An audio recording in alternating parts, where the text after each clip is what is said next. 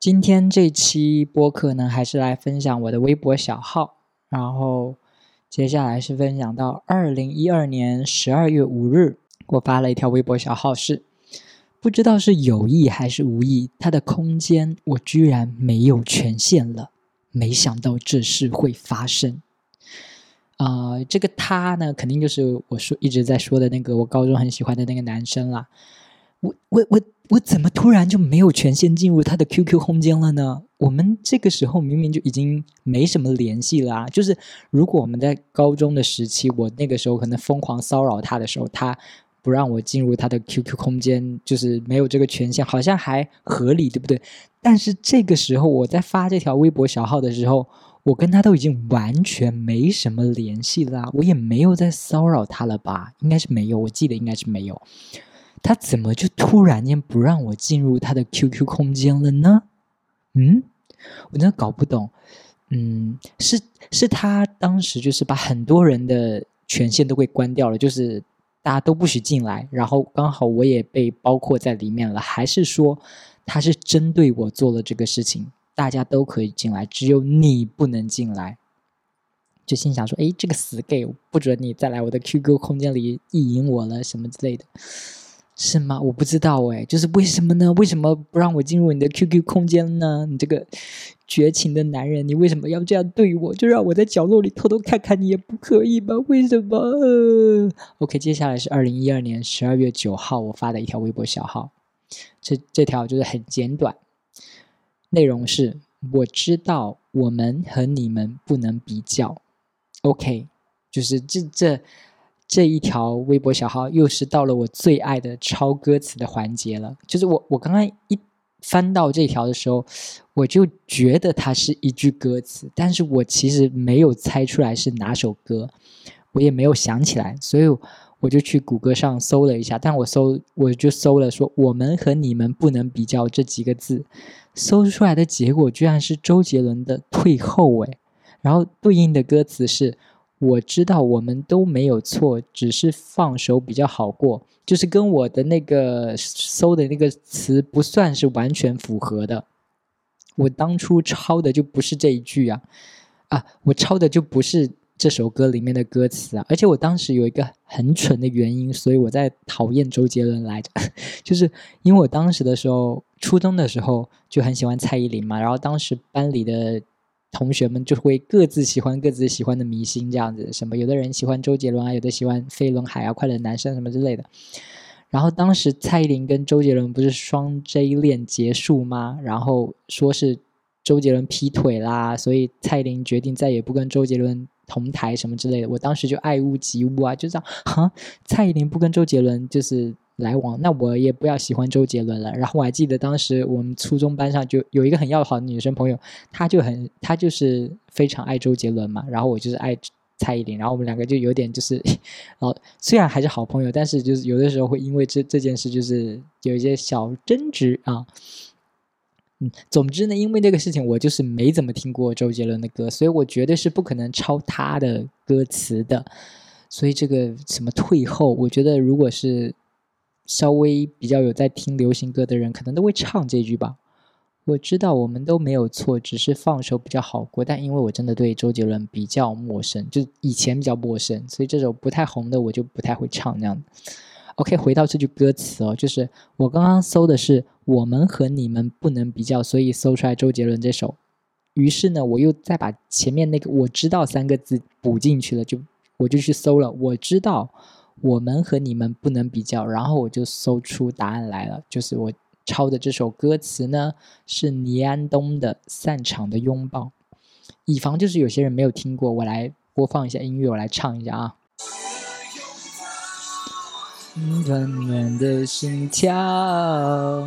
多宁愿只是争吵，还能道歉和好。我知道我们和你们不能比较，但我的爱多强悍，出乎你预料。好，刚刚一个不是很完完美的唱一开始很低，然后突然又飙高。 OK， 就是这首歌了，就是这首歌，我觉得这首歌还蛮好听的，就但是就是这首歌里面就是这句歌词它让我特别能有共鸣，就是你们懂吗？那个我们和你们不能比较，就是一个想象这是一个三个人的排列组合，我跟我喜欢的人可以排成我们，我喜欢的人跟另外一个人可以排成你们，就所以我们和你们不能比较，就是我跟你的感情永远比不上你跟他的感情。就是我发现就是这类的歌词特别容易打动我，我我我能想起一首类似的，就是那个田馥甄的无人知晓，就是呃，我想想怎么唱，看不见听不到爱不了却注定要纠结，我想我是坏人故意不听懂你的拒绝，难以昭告世界爱上你多优越，无人知晓可不可怜。哎，我发现我没有唱到我我我特别有共鸣的那一段呢，我再搜一下啊，就是呃特别有共鸣的那段可能不是副歌，无人知晓，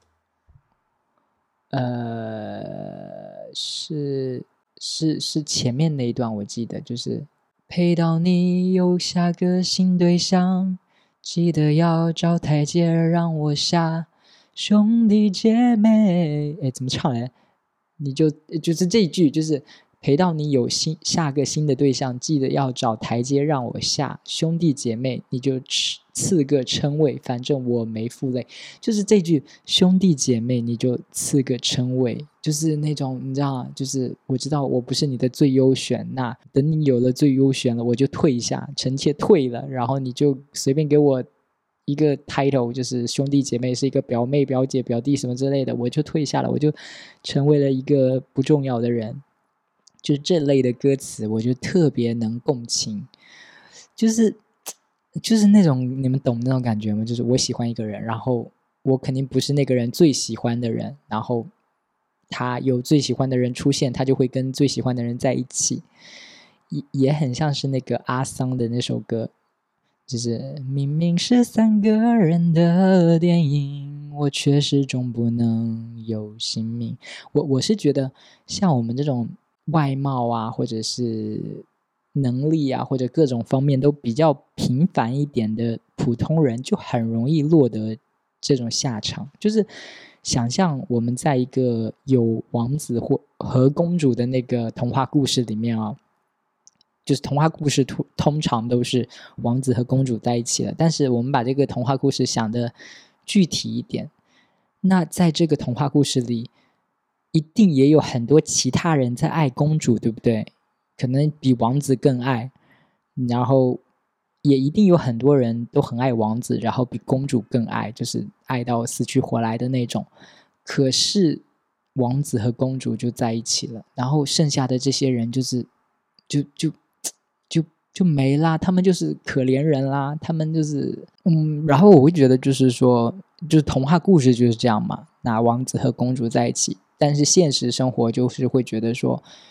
嗯，还有很多人没有得到王子，也有很多人没有得到公主，然后他们可能也不比王子和公主爱的少啊。可是就是为什么为什么我不能跟王子那样完美的男人在一起，我和王子哪一点不配了啊？我凭什么觉得那个王子跟公主就更搭，然后我跟王子就不搭呢？为什么为什么我就觉得嗯，我们普通人就是平凡的人就是很容易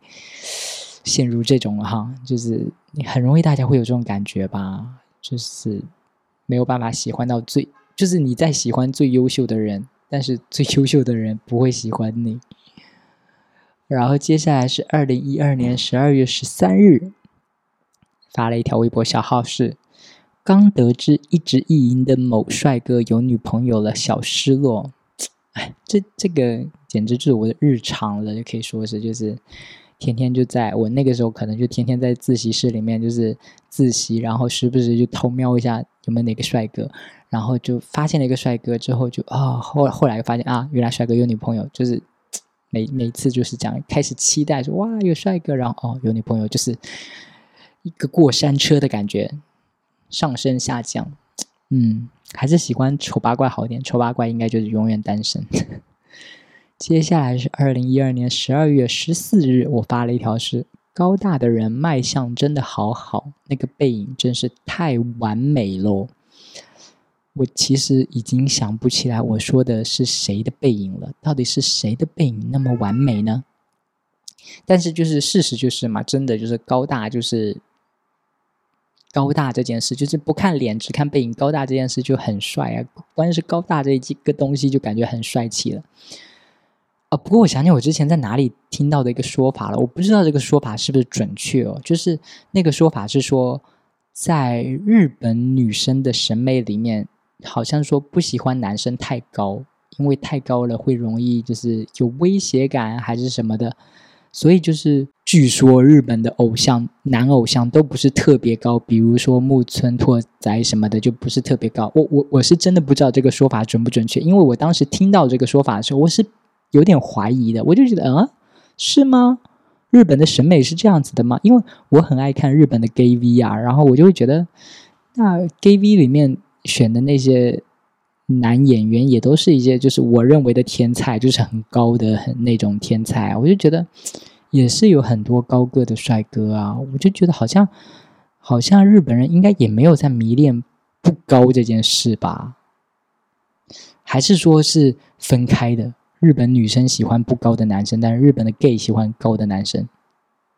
或者就是我当时听到的这个说法就鬼扯，我也不知道啊，就是嗯，纯粹分享一下。然后接下来是十二月十八日，我发了一条微博说他是不是喜欢我啊，他不是知道我喜欢男的吗？老没话找话，总算总算知道那些被追的人为什么那么烦了，不喜欢的人给你送钱都觉得为难，发鼻屎的表情。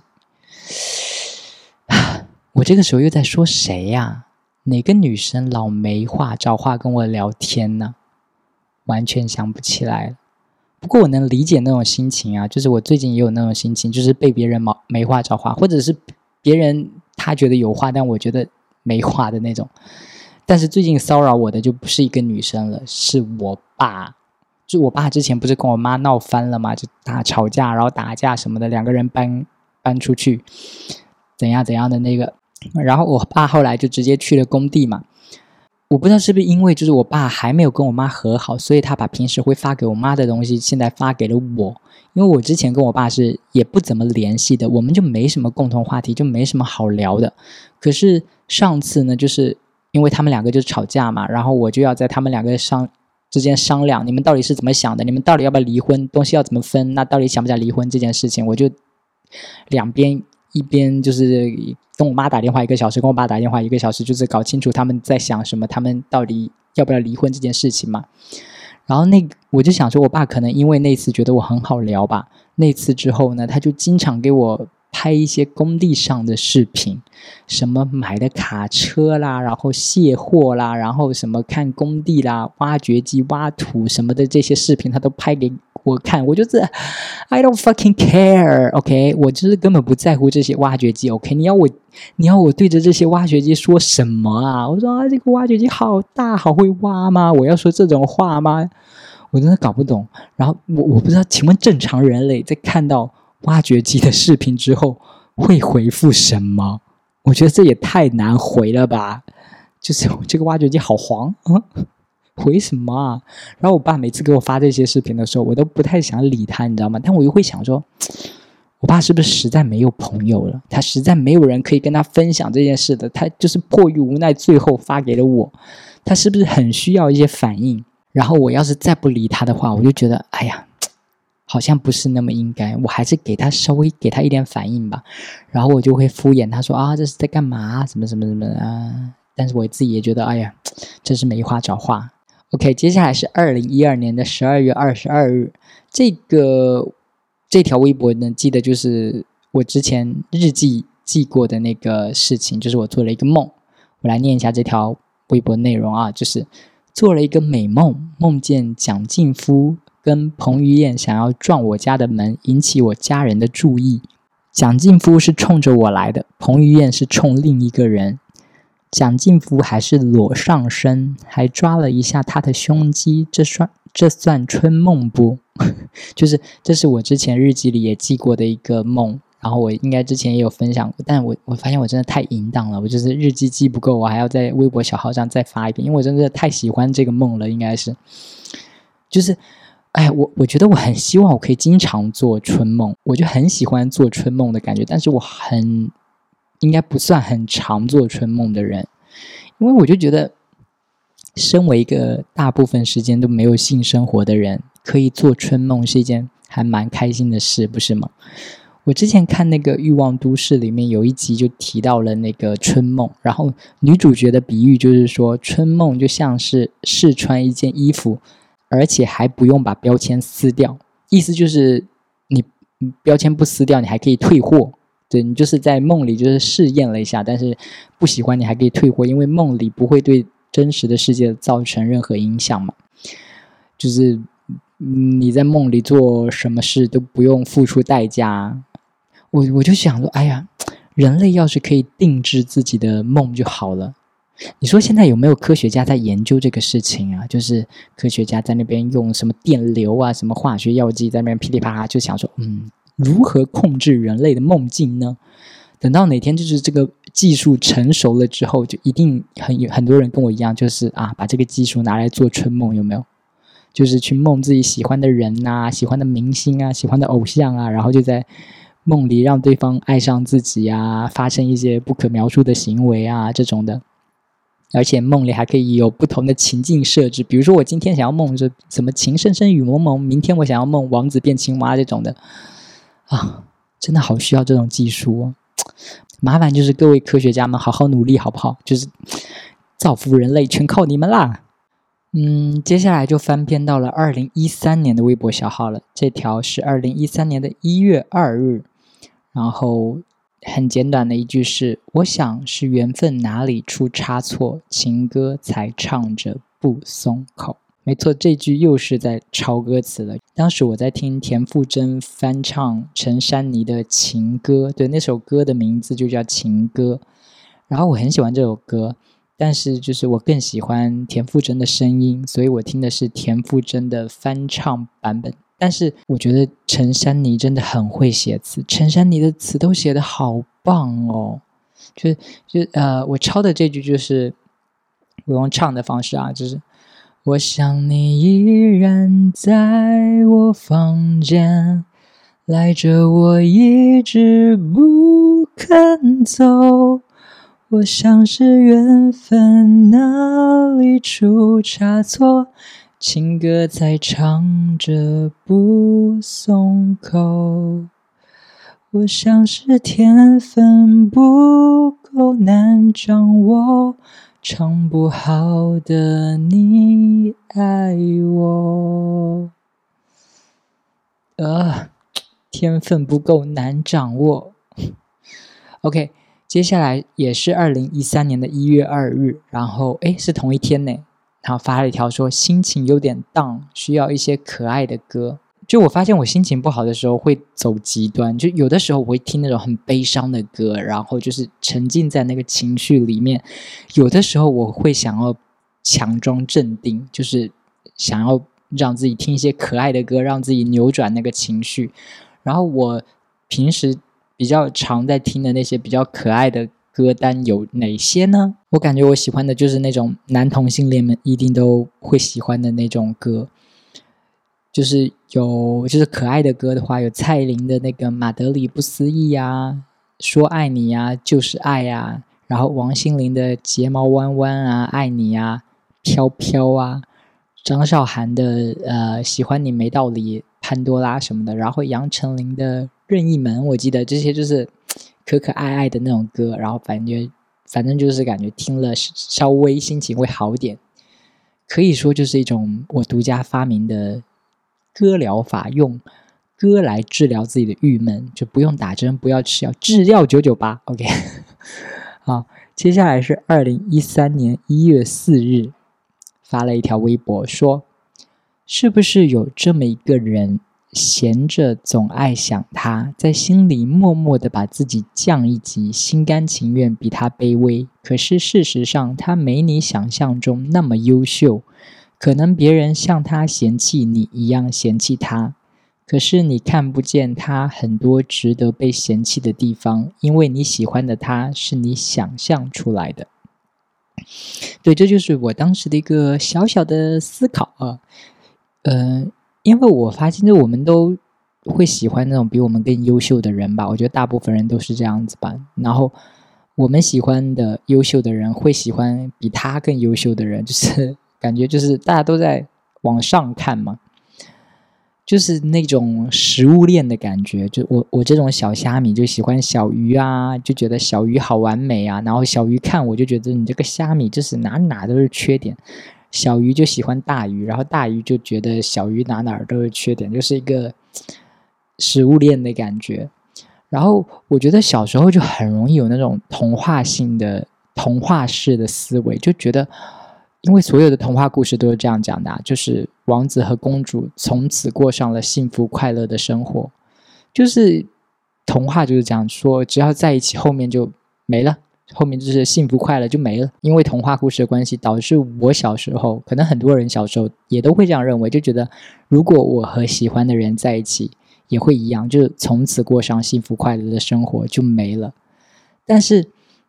仔细去想那个后续，就是王子和公主在一起一定还是会发生很多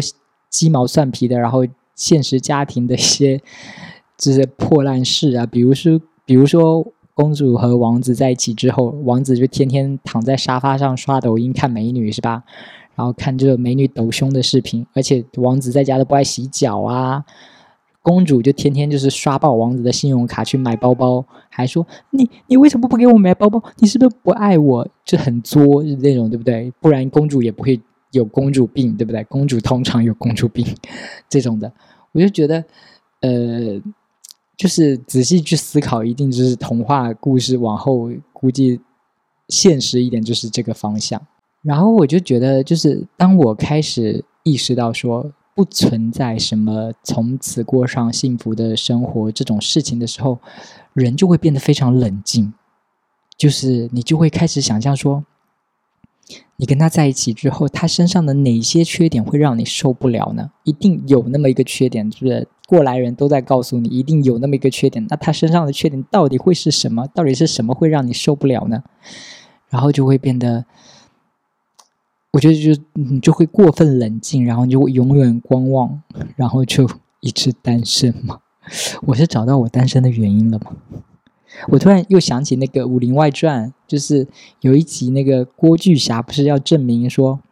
吕秀才跟郭芙蓉在一起就是因为一时冲动，然后就是开始一整集的故事嘛。最后那个无双就冲过来就说所有的相爱都是来自于一时冲动什么的，就是如果就对现在讲好像蛮有道理的，如果你太冷静了，你就是没有那个一时冲动，可能就不太会跟别人在一起了，是不是？ OK， 接下来是二零一三年的一月五日，刚刚又在走道里碰到那帅哥了，高大帅气的让人窒息啊，如果是电视剧里的情节，他应该要主动跟我打招呼的。之所以会伤感，是因为天天看着剧集的精彩，却明知自己永远过不上那种生活。 OK， 我发现我发的微博的情绪那种心情其实都很重复，就一直是类似这种我想要过更精彩的生活，但是我过不上，我好难过。总结来说就是这个样子，真的好重复，就一点都不新鲜。嗯，还好我那个时候没有去烦某个朋友，就天天跟他重复讲这些话，我觉得我听了都要烦死了。哎，我记得有段时间我有个朋友很爱跟我抱怨类似的事情，她就是一个女生嘛，她会跟我问，她就会问我说为什么别人都可以过得很好而我不行，这种问题。你说我这种问题我要怎么回答？我哪知道啊，我也想知道为什么别人都可以过得很好而我不行呢？就是这种问题有答案吗？啊、呃，可能有吧，可能答案就是你不够努力，你不够好看，你不够有钱，你不够幸运。不过这种答案就是知道了跟不知道有什么区别吗？